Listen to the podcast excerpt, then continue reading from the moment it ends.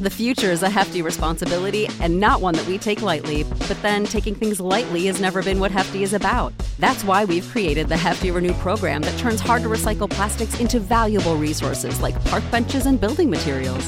To participate, simply fill up an orange Hefty Renew bag with accepted items, tie it up, and drop it in with your regular recycling. That's it, it's that easy. It's time to rethink recycling with Renew. Particular valued resources may vary by geography. More info available at heftyrenew.com. When you need mealtime inspiration, it's worth shopping Kroger, where you'll find over 30,000 mouthwatering choices that excite your inner foodie. And no matter what tasty choice you make, you'll enjoy our everyday low prices, plus extra ways to save, like digital coupons worth over $600 each week. You can also save up to $1 off per gallon at the pump with fuel points. More savings and more inspiring flavors make shopping Kroger worth it every time. Kroger, fresh for everyone. Fuel restrictions apply. You're listening to the Eyes on Isles podcast with Matt O'Leary and Mitch Anderson. Hello and welcome to the Eyes on Isles podcast, episode number 151. What's going on? I am Matt O'Leary with Mitch Anderson. Mitch, how you doing tonight? I'm melting. I feel like I'm melting. It's so my igloo is completely melted here. there's just there's nothing. All the ice and snow is gone. The polar bears have said, "Screw this. We're heading even further up north." It is so hot. I, I did the conversion. It's 42 Celsius, which is 107.6 Fahrenheit. It's so hot. How do people in Florida do this all the time? All the time or Arizona. God. Yeah, I don't get it, man, because you guys have days where like your spectrum is just so wide. It, you told me in the winter it's gotten to like minus 40 Fahrenheit and up to 106. That is just bizarre how wide of yeah. a scale it is. It's just awful. It's it's more temperate where you are, right? Because you have the ocean right there to kind of you know cool things down a little bit. It still gets warm, right? It's yeah. like 32 Celsius, I think, there right now. But you don't have this like wall of humidity like we've got going on right now. It's just this wicked heat spell that's just killing us. It's killing us, Smalls. Unbelievable. Yeah, I can't even imagine. So I guess camping wasn't a big success in the heat. At least we were at the beach though. Okay. So we good. spent all day at the beach, so that that was a success. The beach is beautiful. Mm-hmm. It wasn't very windy the first day, so you just go in the water and the water's nice and warm. Oh, it was amazing. Right. Uh, and it's one of those like super sandy beaches. I'm sure you have those there on on Long on Long Island. Mm-hmm.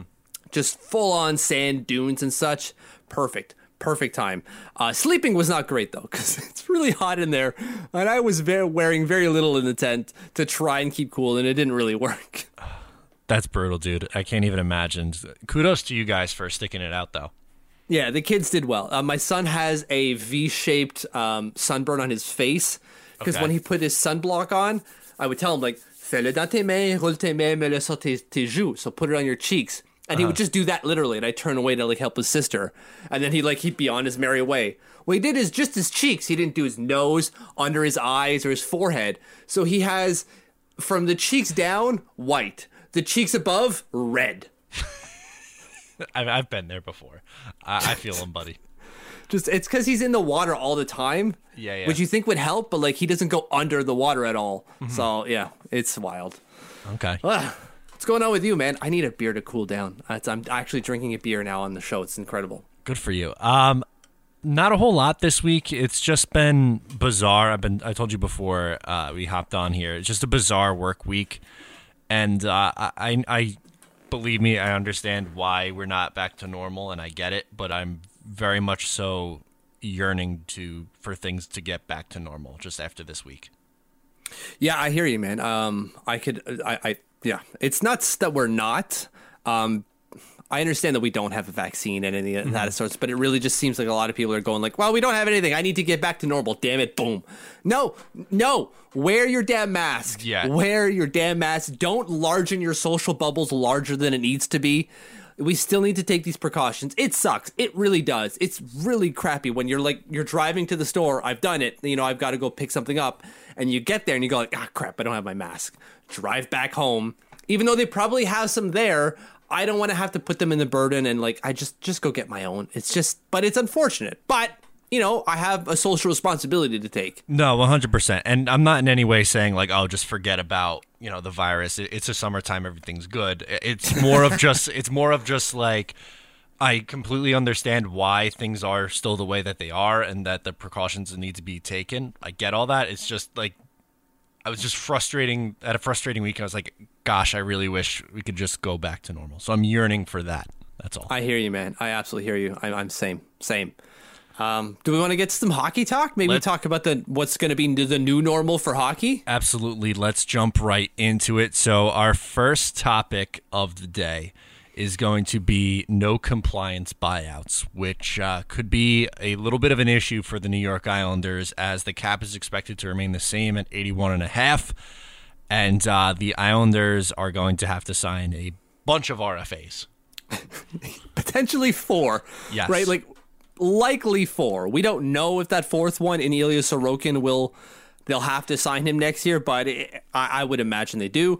That's a lot of money that they're going to have to free up because they already don't have a lot of money. They got mm-hmm. $10.119 million free for next year. And you have Barzal, Pulock, and Toews. And then Sorokin. Woof and that that's without any other kind of improvements to the team. You, Lou Lamoriello is going to have to. Someone's got to get moved out to create space. Like there's just no way around it at this point. There really isn't. No, th- well, so th- here's the thing. We, we've gone over options before, right? So they yeah. don't have compliance buyouts, and if you don't know what a compliance buyout is, it's essentially it's the same thing as a regular buyout. Think Rick DiPietro, right? It's the same thing, same rules as a regular buyout. The only difference is it does not count towards the cap at all. Technically, the Islanders would still be paying Rick DiPietro on the cap $1.5 million per year, right? It's 1.5, I think. I believe I believe so. I believe so. I, I, think that's what it is. Let's just say it is, and I'll find out in a second here. Um, they would still have that count on the cap for years to come, right? Like that's not going anywhere until 2028, I think. Yes, 2028, 29, and it is and it is 1.5 million dollars. So that would be the situation we're in, except for compliance buyouts would say like that doesn't count. You don't have to worry about it. It's like a get out of jail card or get out of jail free card. There yeah, we go. Yeah.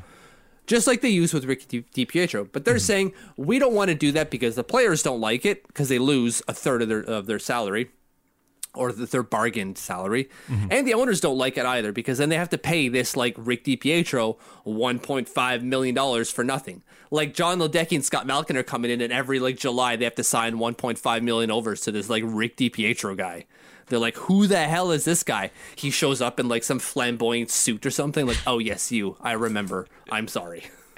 I'm sure that's exactly how it works. He has to come and pick right. up his check at the Coliseum. Like, like an awesome suit, probably. Right, the Grace is right shirt underneath still oh, for course. some reason. Yeah, of course, of course. uh, but that option is gone. That is not on the table. They cannot just say like, we're going to get rid of Johnny Boychuk's contract. We're not going or, or Andrew Ladd. We're going to buy it out. Right. Done. It's off. That ain't going to happen because neither the players or the owners want it and so no one fought for in this new CBA, which we'll get to in a little bit later. Exactly, but that it just becomes problematic for the Islanders because in some of the scenarios where we talked about trying to create space for next year's team, we were operating under the assumption that there would be a compliance buyout because the last time there was a lockout in 2012-13, that's when we got it. Uh, so I think it was, you know, justifiable for us to assume that that could be the case.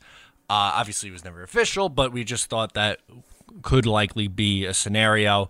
Now it's not, and that really only creates one way of clearing out room, which is trades. Well, there there are multiple ways, right? There's a few. So trades is obviously the easiest one. Uh, well, maybe not easiest. It's still hard, right? Like you still mm-hmm. have to find a willing partner to take on an Andrew Ladd. Sorry, Andrew, your TikToks are great. We'll get to those a bit later as well. Mm-hmm. But no, no one's going like, oh, uh, wait, he's doing what on what machine? Get him over now. I don't care what prospect. No one's doing that. No one. But that's the easiest way because that's the classic way of, moving players around and shuffling the deck. Um, but you have to give to to give essentially. Yeah, yeah. You have to have Ladd and then add more value on top of that just to get him. Oh God, it's so annoying. It's such for a give to give situation, right? Usually yeah. it's like you got to give to get. We're, we ain't getting nothing. We're not getting nothing. You have to give to lose. Yeah. But there are other options available right now. Like they could bury him in the AHL, which would bury one point zero seven five million dollars, I believe. Right. That's still not a lot. Um, but for someone like Leo Komarov, you're looking at just over a third gone.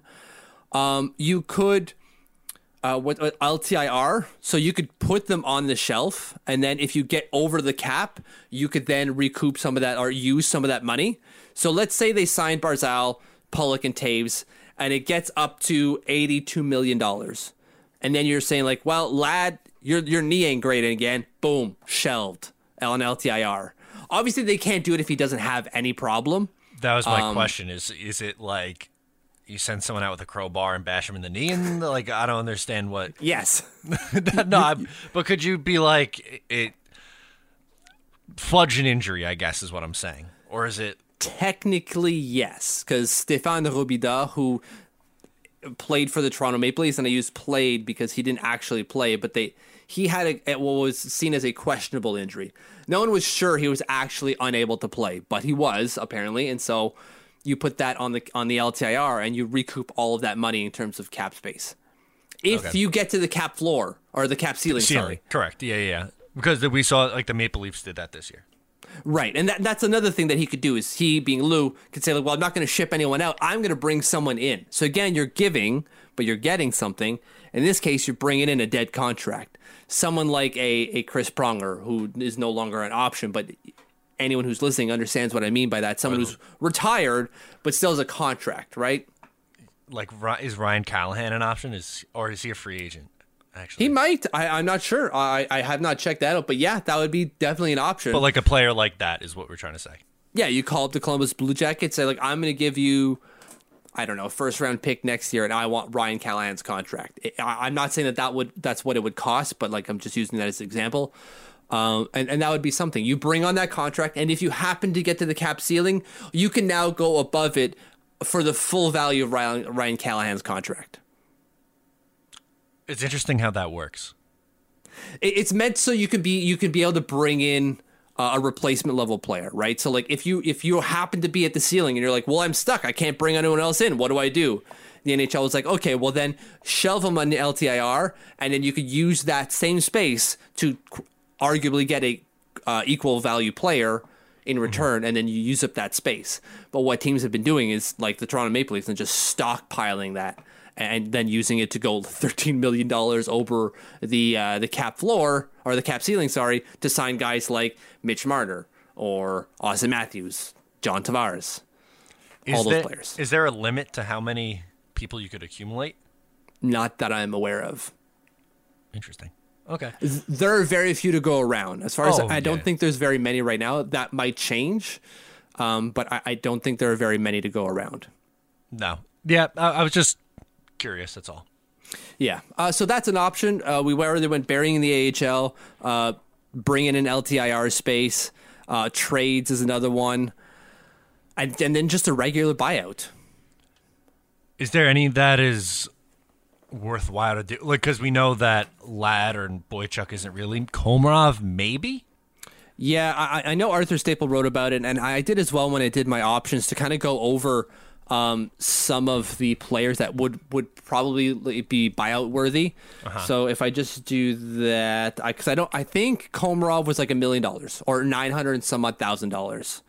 Um, options, cap, space. Good old Google. Thank you, Google, for finding all of my stuff um, where I don't remember it. Obviously, it doesn't come up. Oh God, there it is. First one. Um, for, so regular buyout, Johnny Boychuk would be eight hundred thirty-three thousand dollars in savings. That would be just for this year. The, sorry, mm-hmm. for the 2020-2021 season, not afterwards. Gotcha. Um, Boychuk would be eight hundred thirty-three thousand. Ladd six hundred sixty-six thousand. Komarov nine hundred sixteen thousand. Cal Clutterbuck one point six million dollars and, and, that's not every player on the roster, and these are, these are the better options. It's just these are some of the players I can see them moving who have big deals, um, who aren't really uh, for a long period of time that they might be able to replace. Um, Cal Clutterbuck is probably the least likely replaceable on that list. Um, yeah, really. Really, he, he brings the most space, but who do you bring in to play Cal Clutterbuck's role? Komarov? I suppose, right? But like, Would you prefer Cal Clutterbuck over Leo Komarov? I just might. I I I would. Yes. It I don't know if the 1.7 million dollars is going to be enough to make it worthwhile, I guess. You know what I mean? You know what I mean? Right. Uh, but that's the thing. In a world where every dollar is going to count, $1.6 million helps a lot. Yeah. That's true. And it only costs you 833,000 against the cap the final 2 years. For a Cal Clutterbuck? Yeah. So that's pretty good, right? Like, yes, you, you you're spending another 830 some odd thousand dollars after the fact, but you were saving 1.6 before that. And I don't know what it is for 21 22. I didn't I didn't write that down. I guess you might have it in It's front of you. sa- yeah, so what do you want, the cap hit or the savings? the the savings. Yes. The savings is also 1.666666 although, you know. That's pretty good. Oh, you're you're saving 1.6 not only once but twice in a situation where the cap isn't moving forward at all. Like it's definitely not moving forward next year. Not only in No. 2021 but in 21 22 either. Right, and and like I said, it's a minimal uh, cap hit for those last two years that he wouldn't technically be under contract anyway. But it's the uh, eight point, not even eight point eight eight hundred thirty three thousand for the last two Right? Like that's less than a Mathew Barzal. for right now. Exactly. Right? So that or th- than an entry level deal. So and those are going up too, right? So There there are options still there for the New York Islanders. It's just none of them are the easy out as a compliance buyout. No, no. Definitely and when I mean easy out, I mean easy out on the eye when it comes to salary cap. It's not easy on the players. It's not easy on the on the owners either. no, no, no. But from just pure creating space, it's definitely the easiest way to do it. And then I'd probably say trade after that. Yeah, you're right. Absolutely. And like some of these guys are still going to be worth something. Like you can trade a, a Johnny Boychuk for something. It's not going to be much, but it's something. No, you could probably you get a could trade. Back, I would Uh, assume Yeah, like what a sixth or seventh probably. For Boychuk. Yeah. Uh, I might go a little bit higher than that. Fair enough. I'd take But- it for sure. Yeah, but, uh, I don't know how much higher. Maybe like a fifth. Uh, but if I, I we're splitting hairs here, but um, I, I think I think you'd be able to do okay by moving uh, on from Boychuk or even um, you know Komarov. I feel like you could sell a team on giving up a late round pick in order to bring in a guy who. You know, I think he can play a fourth line role. The issue is the Islanders aren't putting him in a fourth line role. He's above his head. Yeah, their fourth line is already set, right? So Exactly. It's uh, it's definitely not going to be easy. It's not, and the compliance buyouts not being an option it definitely stinks. Do you think Thomas Hickey could yield anything? I believe Thomas Hickey could yield something for sure. He he's a, a bottom pair defenseman and an okay bottom pair defenseman on most NHL teams. Yeah, I agree. let's say with the bottom half. Yeah, no, I, I agree with you. I think you could be able to get something, and that clears up. That's two and a half, right? Yeah, at a trade deadline, he would probably yield a second, maybe third round pick. Expiring so. deal for him, yeah, for sure. Yeah, I would think, if, especially if, if he was playing, it's a little bit different because he hasn't been playing. But under the circumstances, if he was, yeah, I would agree with you. Yeah, so I, I think he can yield something, and that's that's another two point five million dollars off of our cap right there. No, absolutely. So, uh, yeah, anything else on the compliance buyouts before we move on to CBA? Um, no, it was an easy out for us that is no longer uh, there, so we got to find other options, which which exist is just to see what options he's going to take. Absolutely. Actually, we're going to get into Islanders Panthers first, then CBA stuff after that. So when we come back, we're talking Islanders Panthers right after this. Welcome back to the Eyes on Isles podcast. Matt O'Leary and Mitch Anderson with you. Getting into the Islanders versus Panthers series because uh, Brock Nelson had a little bit of a quote this week. And uh, he essentially, paraphrasing here, but he essentially says that it doesn't matter that the Islanders swept the Panthers in the regular season. Do you buy that or not, Mitch? I do buy that. It doesn't matter. Like this is if there's any year where this the Stanley the, the playoffs is a separate season, this is the year, right? One hundred percent. I, in most cases in the in the playoffs, I would still agree with this take. But the fact that it's been three months since they played, also, it's it's like you said, it's essentially starting a new season. It is. They're going to have training camps, mm-hmm. right? They're going to have to travel to another hub. It's a completely different setup outside of the ordinary. It's unprecedented, like well, like right. we keep on saying. This is really different. So the fact that they went three and zero oh with them, sh- yes, and then you got to consider when they went three and zero oh against the Panthers, right? Like they, I think the last time they played them was in December or uh, just middle of January, right? It was definitely early on in the season before the wheels absolutely fell off. That that's what I'm getting at, right? The first two games, like they started the 17 game point streak against them, if I'm not mistaken. I believe I believe you're right. And then they didn't. They played them. I'm just trying to look at the schedule here.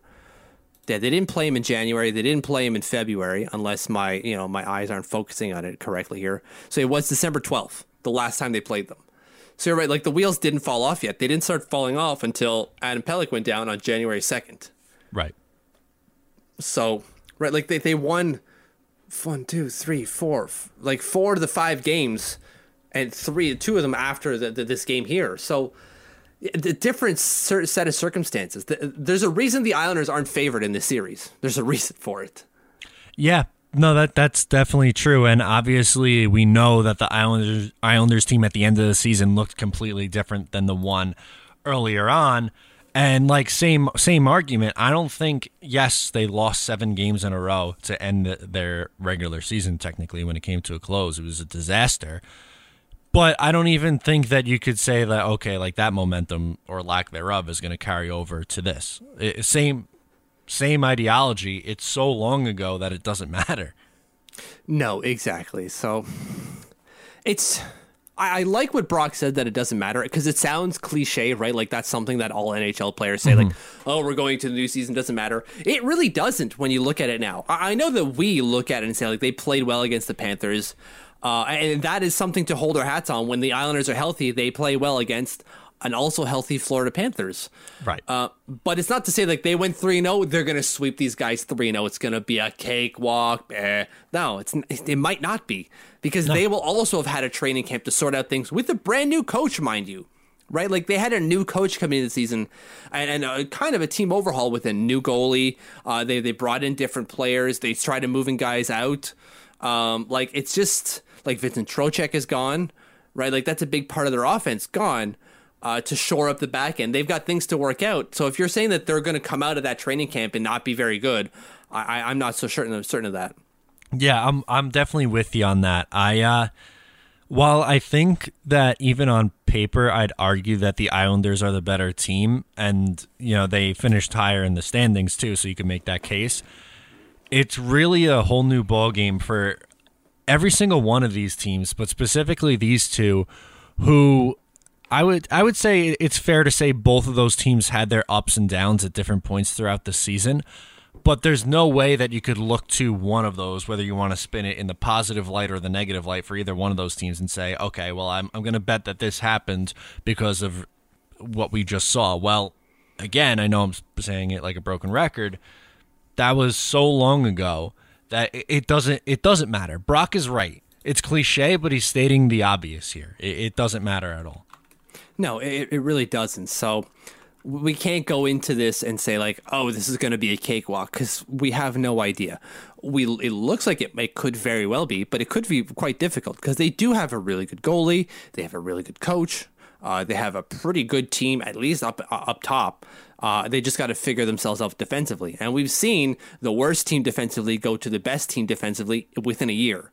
So if we can do it, any team can do it. Yeah.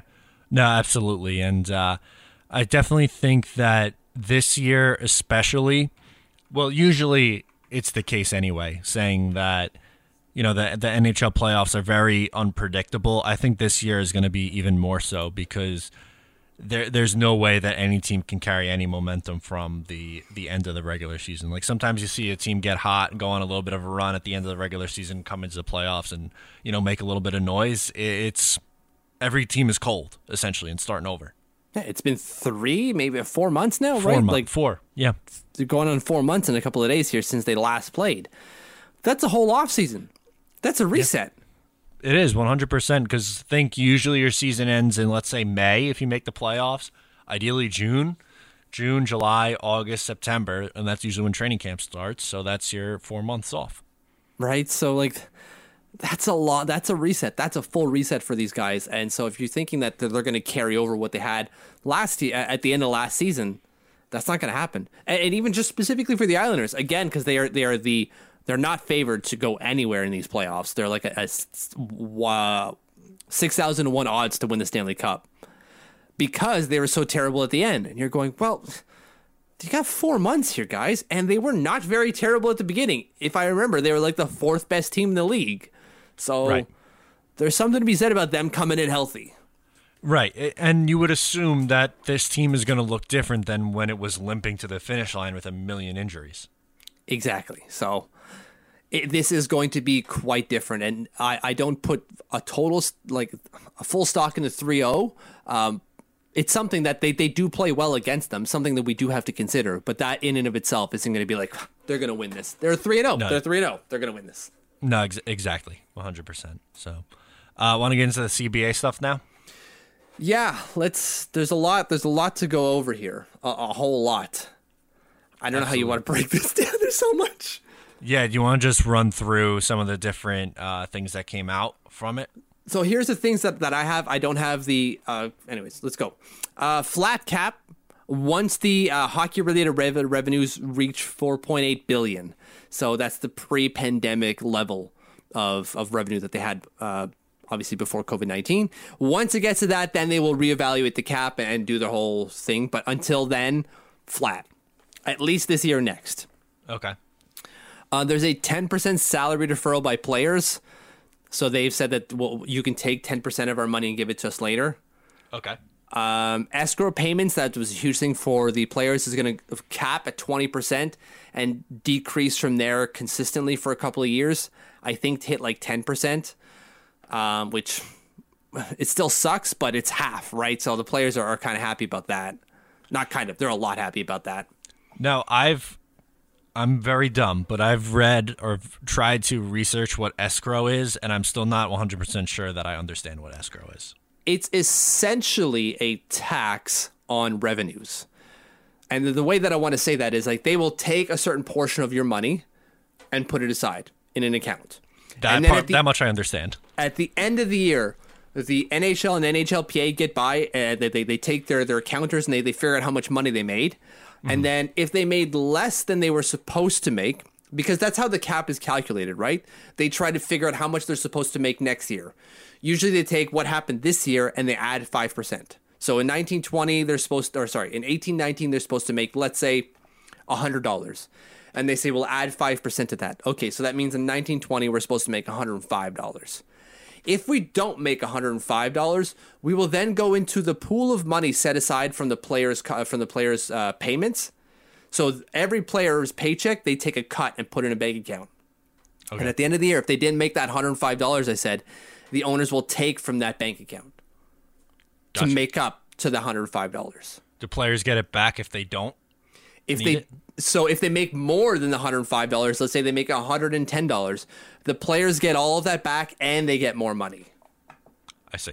Okay, the, you just explained it a lot better than every single article that I read online in the last. it's week. more complicated than that because a certain portion of how much they take and so on and so forth, and how much is it, it, it is more complicated than that, but the Coles Notes version is, is that. That, that's all I need. Give me the Cliff Notes version, baby. Okay, so that that's what it is. Do you guys not have Coles Notes over there? I don't know Coles Notes. I know Spark Notes and Cliff Notes. Okay, maybe it's Cliff Notes, but here we have Coles Notes, and that's the thing that you had when you were reading like Shakespeare in high school. Oh yeah. Yep. Okay. Okay, that's we had Coles Same thing. Notes. Okay. Same thing, I guess. Oh, Anyways, yeah. different publisher, I'm sure. Yeah, yeah. Um, so that that's the thing. The players weren't happy about that because that's a lot of money taken away. And, and the big thing is that the NHL wasn't hitting that more money, right? They were hitting less. So the players were losing that money. Yeah, that obviously that creates the issue. Right, and so that's and that that's a problem because they're going well if if you want to make if you want to make sure that you make enough money or make the money you should, why are you why are we pay, giving out these huge contracts? Which is on both sides right? Like that's on the players for going to free agency and Mitch Marner making eleven million dollars three years after he comes out of the league, comes into the league, and it's on the owners for being like, I'm going to toss you eleven million dollars. It's right. on both sides. They're making irresponsible decisions that have repercussions further down the line. Again, simple discussions or, or simple arguments, but like it, it boils down to that. Um, but either way, that is escrow, and so they they've whittled that down um, to so the the amount of money that they're taking from the players is less. So they'll take up to like twenty percent of a paycheck and put it aside. I see. Okay. And now they're taking less than that. Okay. Um, that's one thing. Uh, what else is going? Oh, the, there's no. So trade protections will follow a player now. Okay. Which is a big thing because usually if you waived your trade protection, it was the other team that brought you in could say like I'm not taking that either, so that's dead going forward. I see. So then it's almost like it resets once you get traded. It will now it will follow you. So like when PK Subban was traded to the Nashville Predators, he was traded before uh, I, his no trade or no move clause, whichever one it was, eventually kicked in. Something that he had already agreed upon with the Montreal Canadiens. Uh, but when the Nashville Predators took him on, they said, "Well, we're not taking that," and it just never was, which allowed them to then trade him to um, New Jersey later on. But under the new rules, that follows him no matter what.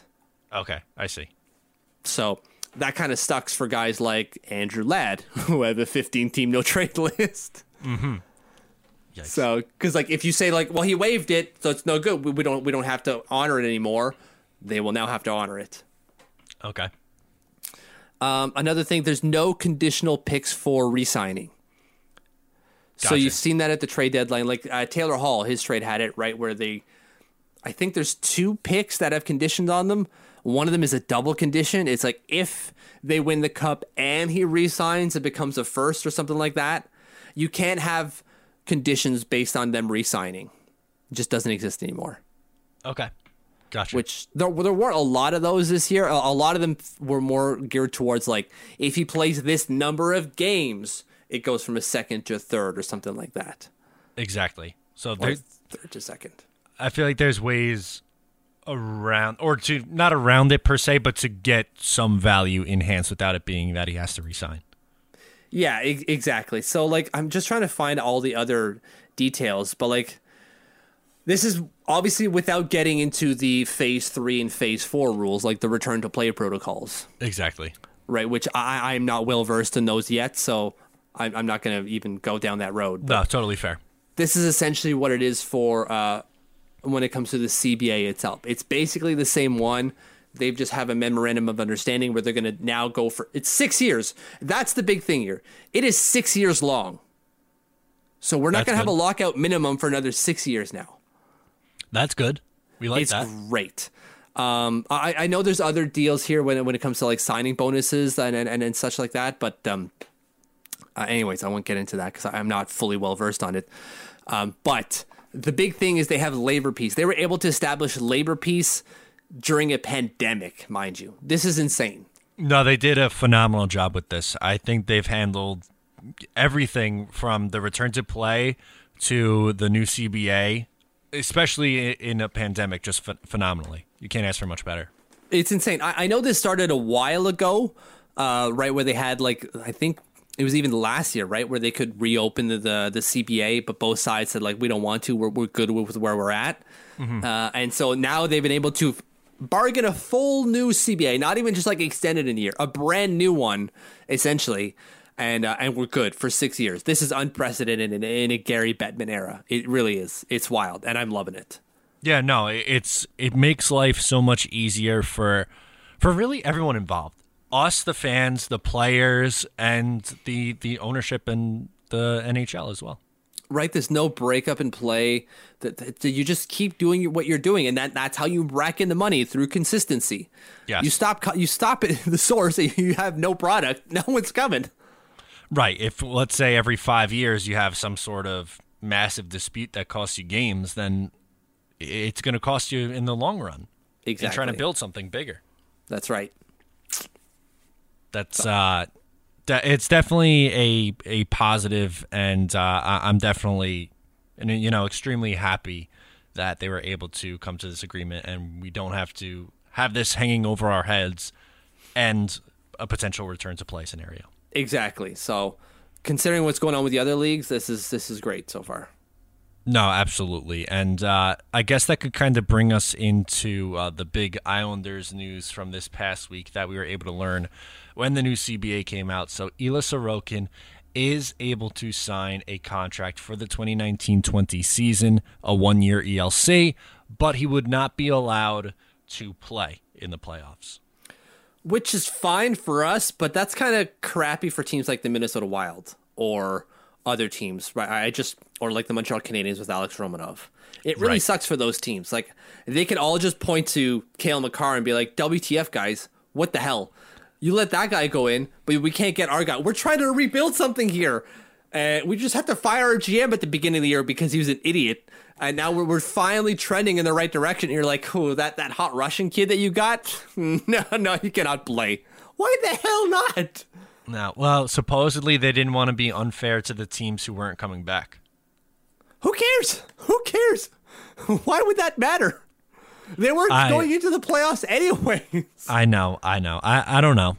I don't I don't know. It's insane. Anyways, so they they can resign, like you said, Ilya Sorokin for uh, his ELC in 2019-2020, which is a big big thing for us because it seemed like he was maybe, or at least thinking about going to Russia if he couldn't sign that ELC. Uh, but now we're still not sure. There's still still cold water being poured on that. Managing expectations left, right, and center on the Sorokin thing. You don't think he's going to come? I do. I'm just saying, like every time you hear, like, sorry, when Arthur Staple writes about Ilya Sorokin, he's managing expectations hard. And I, I, don't necessarily blame him for it because he doesn't want to go out there and say, like, he's signing, rejoice everyone. He has to be like, just, but uh, we don't actually know. And it's not to say he doesn't want to come. He's just like, he's not, he hasn't signed it yet for a reason. Let's just wait. And here's why things might work out the way they might work out. I get I get why he has to do that, but every time Lamoriello speaks, including today, he sounds extremely confident about getting a deal done with Sorokin. There's no reason not to, right? Like there, there's no reason for him not to sign his his ELC here. We've right. gone over it multiple times. Um, going over to Russia, yeah, you'll make some money, but you're not going to make the money you'll make now. Uh, you can have a 900 a prorated $925,000 deal with the NHL and you don't have to lift a finger mm-hmm. until December probably and maybe even earlier than that if you play in the AHL which you will be eligible to do so. Exactly, which would only potentially be 2 months. Yeah, which is to your benefit. We're going to send you into a lower league, get you kind of used to things, and then come and dominate the NHL and make your big payday. Like if he does that, let's say he goes to the AHL and does fairly well. At least gets acclimatized to the situation to North American hockey, and then he like tears the NHL a new one. That two million dollar to two point five million dollar ELR bridge deal we thought he might be getting is no longer. That does not exist anymore. It is something a lot higher, higher than that. Or sorry, sorry, no, his after bridge deal. I got too excited here because he's gonna have to sign a bridge deal for 2021 anyways. Yeah, I would. I would imagine so. Sorry, I got too excited. I got too excited there. No, no, totally, totally fair. I, I just, I think it's would have. Oh, as the as the RFA. Okay, I see yeah. what you're saying. Yes, the next deal on top of that would. Yes, you're 100 percent right. Then that could be turning into a six million dollar cap hit over six years, like minimum, right? And so, yeah. It again, it really doesn't make sense for him not to come to the NHL, and we don't know yet. It's it's not that if you're you're listening to this now because this is going to come out on Thursday, late Thursday night, early Friday morning, and he hasn't signed yet. Well, it, he's not allowed to sign yet. While the NHL said you you are going to be able to sign him, that is reliant on that CBA and RTP being agreed upon by both the NHL and NHLPA, which has not been done yet. Right. It seems like the expectation is that it, everything is going to pass. Correct. Yeah, there's I I haven't seen anyone say like, "Well, I don't think the players are going to be too happy with this." Obviously, there will be some players who aren't happy, um, but it's a it's a majority vote, right? So mm-hmm. if most of them vote yay, it passes. Right, and I, I think it's going to be. Uh, I, I I think it's going to pass. I'm not too worried about there being some sort of issue on this. I'm really not. Right. So we should, based on some estimates I saw, that they, they we should find out tomorrow if the NHL uh, PA, if all of their membership says yay, and it might be late into Friday, but we might find out Friday. Uh, and if, if that's the case, then they the window sorry the window for signing Sorokin opens at noon on the third day after everything is signed. So if the NHLPA and the NHL agree and then sign the agreement, so that's the new CBA on Friday, three days after at noon the window opens to sign 2019-20 excuse me the, the beer 2019-2020 contracts like Sorokin opens. So that would be on the 13th, right? So one, two, three, Monday. 13th at noon, and closes the fifth day after signing the agreement at 5 p.m. So that would be the 15th at 5 p.m. Right, and that is if everything is signed, sealed, delivered on Friday. That's correct. Yeah, every extra day adds one to that timeline. Exactly. Uh, which which makes sense. And I, if I was a betting man, which I am, I would bet that it passes and that Sorokin signs his deal in that window. Yeah, I, I, I don't I don't see why he wouldn't.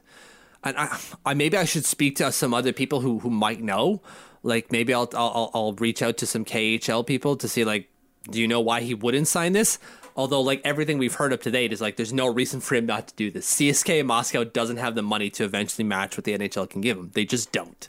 So there's no, reason for him to stay in Russia for another year unless he never intended on coming, which isn't the case. Right, because even think about it like this. So obviously, what was he making previously in the KHL? It was One like point four two eight American about. There you go. There you go. And there's going to be a cap in the KHL this year. So you wouldn't if he were to resign, it wouldn't be that much of a significant raise. I couldn't imagine, right?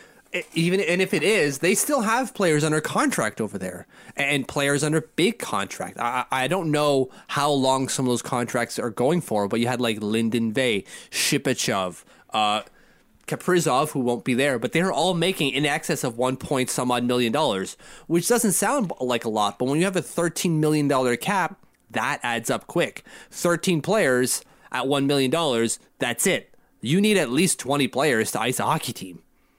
No, totally. And I, I think that even so, he would be signing to play for the 2020 2021 season in the KHL. Yep. He could make more money theoretically on that bridge deal after the ELC, which is for 2019 20, which he'll never play a game for the Islanders on. He could he would probably make more money on that bridge deal. Even if it's a one year deal, I would bet that it would be more money than what he would get in the KHL. Absolutely. Maybe not with bonuses, but like we we won't talk about bonuses necessarily because like he- Exactly. he, can't get bonuses here until November first, right? Right. Um, but either way, like they can give him a signing bonus and be like, "Here's two million dollars." that okay, cool, great. Thank you. Yeah. So, although that would count against the cap and so on and so forth, and e- either way, it, it, it doesn't make financial sense to stay in Russia. It just doesn't. It, it really does not make financial sense. So if it's about money, eh, then you do the NHL. The only advantage that Russia has, and we've said this multiple times, is that you can start earlier because the the KHL season is supposed to start in September. We'll see about that, but it's supposed to start in September. The NHL season might not start till December. But if the AHL is ready to go, obviously it's contingent on if they're able to have fans, then it should start around the same time as Russia normally does. It'd be like a month later, but whatever. You still have like training camps and so on and so forth. So yeah, and it, so I, will we be talking then about a month instead of three to four month difference? That's if you're saying like just wait a month, Ilya, and then you can make another million or two dollars this year. Mm-hmm. Okay, okay, I wait. Yeah, of course. Of course. I don't know. I, we've kind of beaten this to death in the in past episodes too, but Yeah. financial for financial reasons, I don't see why he would elect to resign in the KHL. Doesn't make any sense. I'm right there with you. I agree with you 100. percent Want to get into the quiz? Yes. All right, so it's episode 151 of the Eyes on Isles podcast. So, All Matt, right. I have a player here for you who's played 51 games for the New York Islanders. I will give you five guesses. They get progressively easier, and you have to identify this player. Are you ready? Let's do it. I was born on December 2nd, 1975. Just tell me your answer. Just go for it. Don't know. Yes. no. Uh, two. I put up 24 points in 59 games in all competitions during my draft year. 24 points, 59 games in all competitions in his draft year. Next. I was drafted in the first round and ninth overall by the Islanders. I wanted to say Josh Bailey, but that's way too early. It's not Josh Bailey. But good No. guess, good guess. I knew ninth overall. That's what the first name that came to my head. Yeah. So he's a ninth overall pick, born in 75, has like a half point per game or, or less in his draft year. Okay. In the year after my draft, I scored 24 goals and 47 points in 26 games in the OHL. That same year, I scored four points in 33 NHL games with 100 and, uh, with 100 penalty minutes. So he played in the OHL and in the NHL that year. He was a monster in the N- the OHL, putting up almost uh, a goal per game, and then he did not do very well in the NHL. okay. What's the next one? I don't know. I have a brother in the Hockey Hall of Fame who also had to retire early due to concussions. Lindros. Brett Lindros. Yes, sir. There we go. Okay. I was able to figure it out. That Yes. last one was pretty easy, but So a All lot right. of uh, like he looks like a bust, and when you look at his numbers, they don't skew well at all. Like 24 points in 59 games during his draft year, and like he never played a full season in the OHL, never. Right. And so you're going, there. The signs were there early, uh, and then he flamed out hard when he hit the NHL, like hard. yeah. What what year was he drafted? 1994, I believe. Okay. I'm pretty sure it was 1994. Yes, in 1994. It's not to say that there was a there was like a ton of players after him. Like there were some good, better players than he was. Like they played more than Yeah, yeah. 51 games, but it was a, it was a bad pick by the Islanders. Even though he was said to be like the 14th overall, like uh, based on scouting reports, which seems strange because he never really did well aside from his one post draft year. Okay.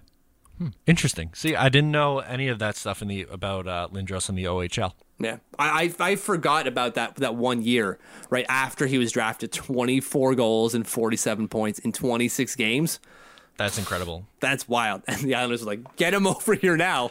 Yeah. Right down the drain. Ugh, Yeah. Not good. Not good. Well, when we come back, we're going to get into the social segment and what's trending around the Isles Twitter. Welcome back to the Eyes on Isles podcast. Matt O'Leary and Mitch Anderson with you. Getting into the social segment now. Mitch, what do you got with us? Um, so this is from June 29th, and it's from Kristen at brass underscore bonanza. And uh, it's a retweet of uh, SB Nation saying, What's your favorite sports rivalry? And hers Okay. is Isles Twitter versus Isles Twitter. It's- it's That's just perfect. It's perfect. Yeah. It is Josh Bailey. Just just people who like Josh Bailey and don't like Josh Bailey. Go. Yeah. That. Wow. Th- this sums it up better. This is a good yeah. job, Kristen. That is that's phenomenal. I love that. That's spot on. Yeah. uh, First one from me is I don't know if you saw this one when you were gone, but the Athletic came out with NHL arena rankings. I have this one on the list. Yes, I've seen them. Okay, so the Coliseum comes. At, there's 32 on because Yeah. the Islanders have two arenas. So there you go. Lulls. Collie comes in at 30. Barclays Center 31. Yeah. Your take? Keep in mind that these ratings aren't just about the best place to watch hockey. They That's are what I wrote from a beat writer's perspective. Exactly. So, and so that title does not do it justice at all.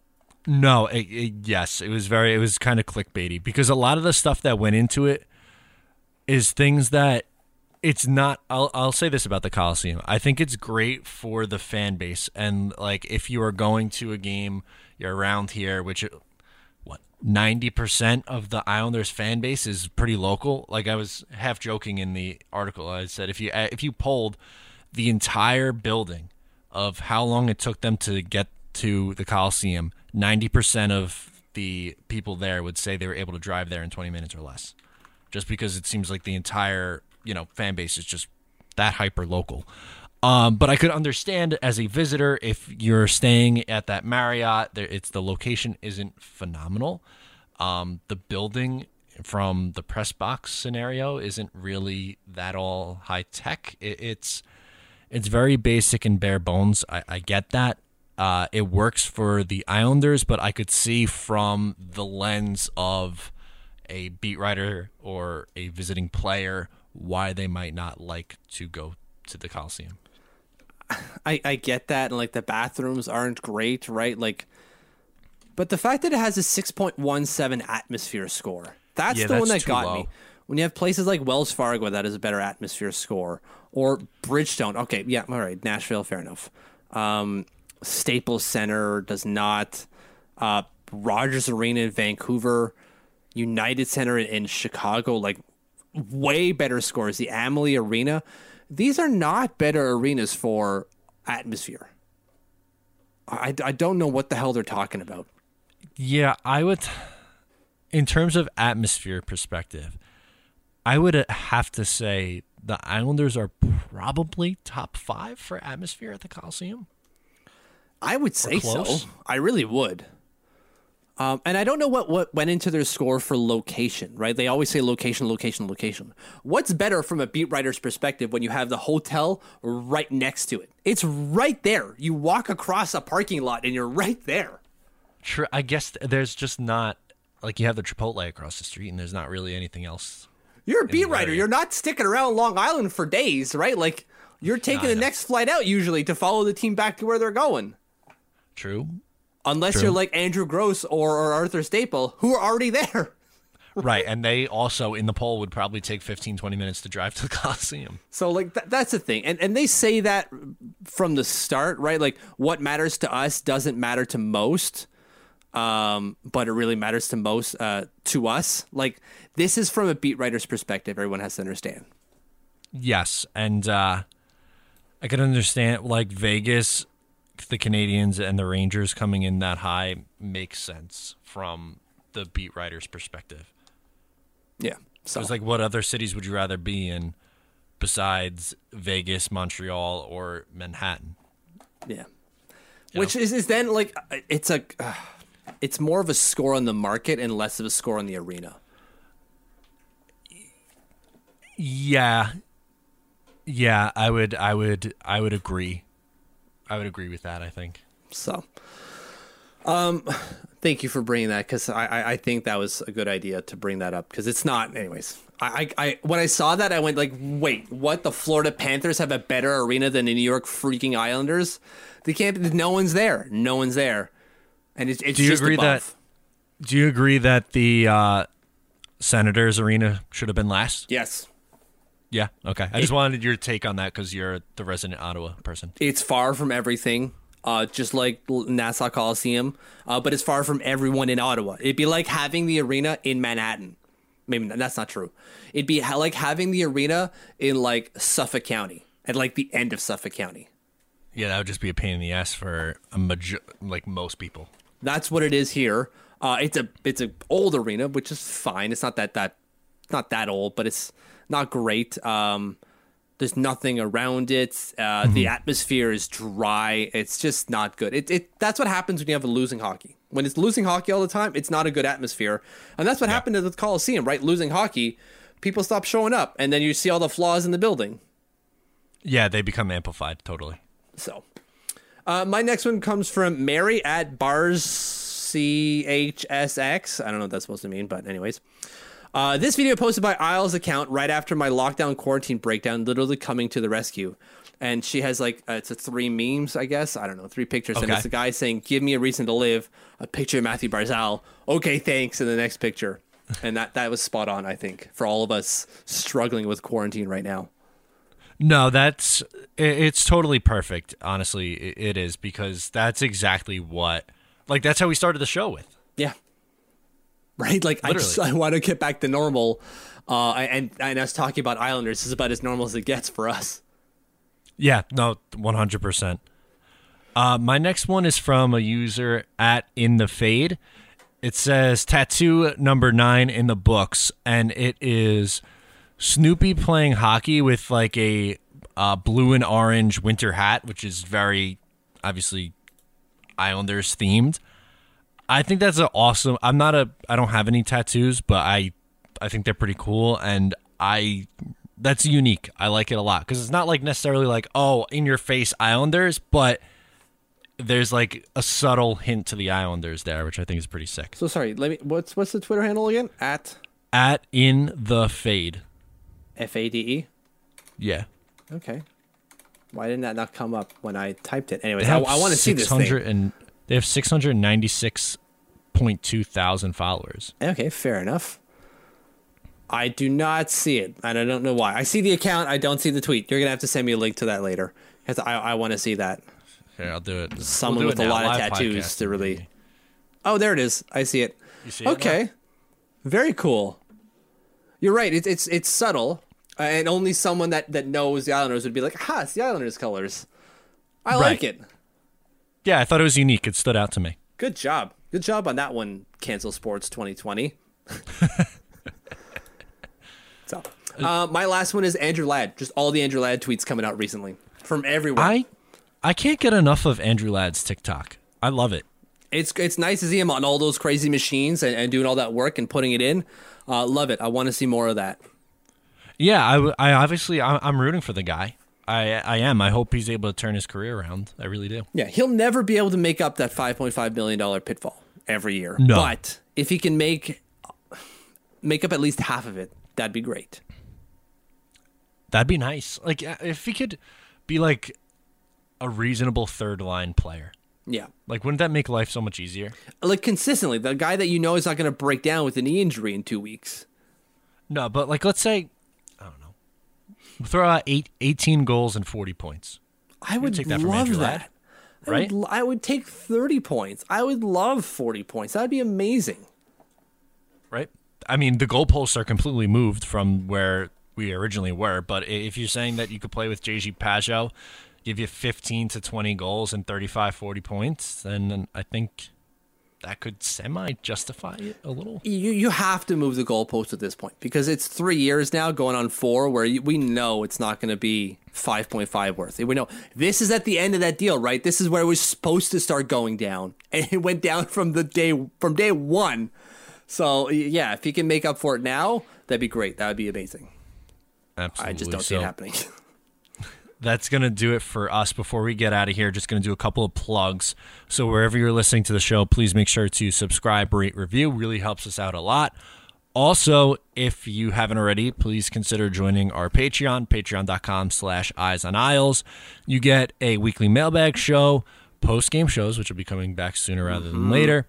Uh, we break down two other topics a week, usually in more in depth. We don't usually get to do this on the main show, but we'll go, you know, 30 minutes in depth on why Ilya Sorokin should come here just- just different things like that. Uh, you get live streams and a really awesome community of Islanders fans over there, right, Mitch? It's a blast. Um, just just being able to. These are my friends now. Like I, I actually had friends here that I never talked to at all. I'm I'm very introverted and very within my own bubble. And now my own mm-hmm. bubble involves my patrons and the people in my patrons who are actually now my friends. It's it's wild. It's incredible. Absolutely. It's awesome. Definitely worth checking out.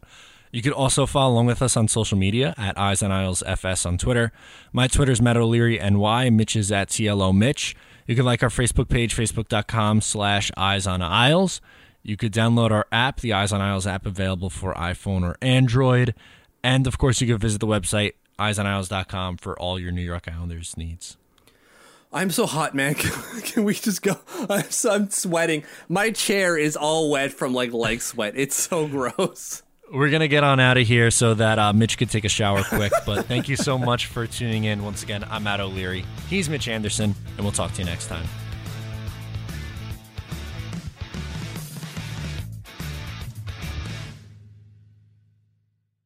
At Hyland, we're all about celebrating little wins and little ways to innovate digital processes. There's no customer pain point too small for us to help with. Maybe that's why more than half of the Fortune 100 looks to Hyland to connect their content and data, improve processes, and turn little efficiencies into big wins for their customers and clients. Hyland, intelligent content solutions for innovators everywhere at hyland.com. When you need mealtime inspiration, it's worth shopping Kroger, where you'll find over 30,000 mouthwatering choices that excite your inner foodie. And no matter what tasty choice you make, you'll enjoy our everyday low prices, plus extra ways to save, like digital coupons worth over $600 each week. You can also save up to $1 off per gallon at the pump with fuel points. More savings and more inspiring flavors make shopping Kroger worth it every time. Kroger, fresh for everyone. Fuel restrictions apply.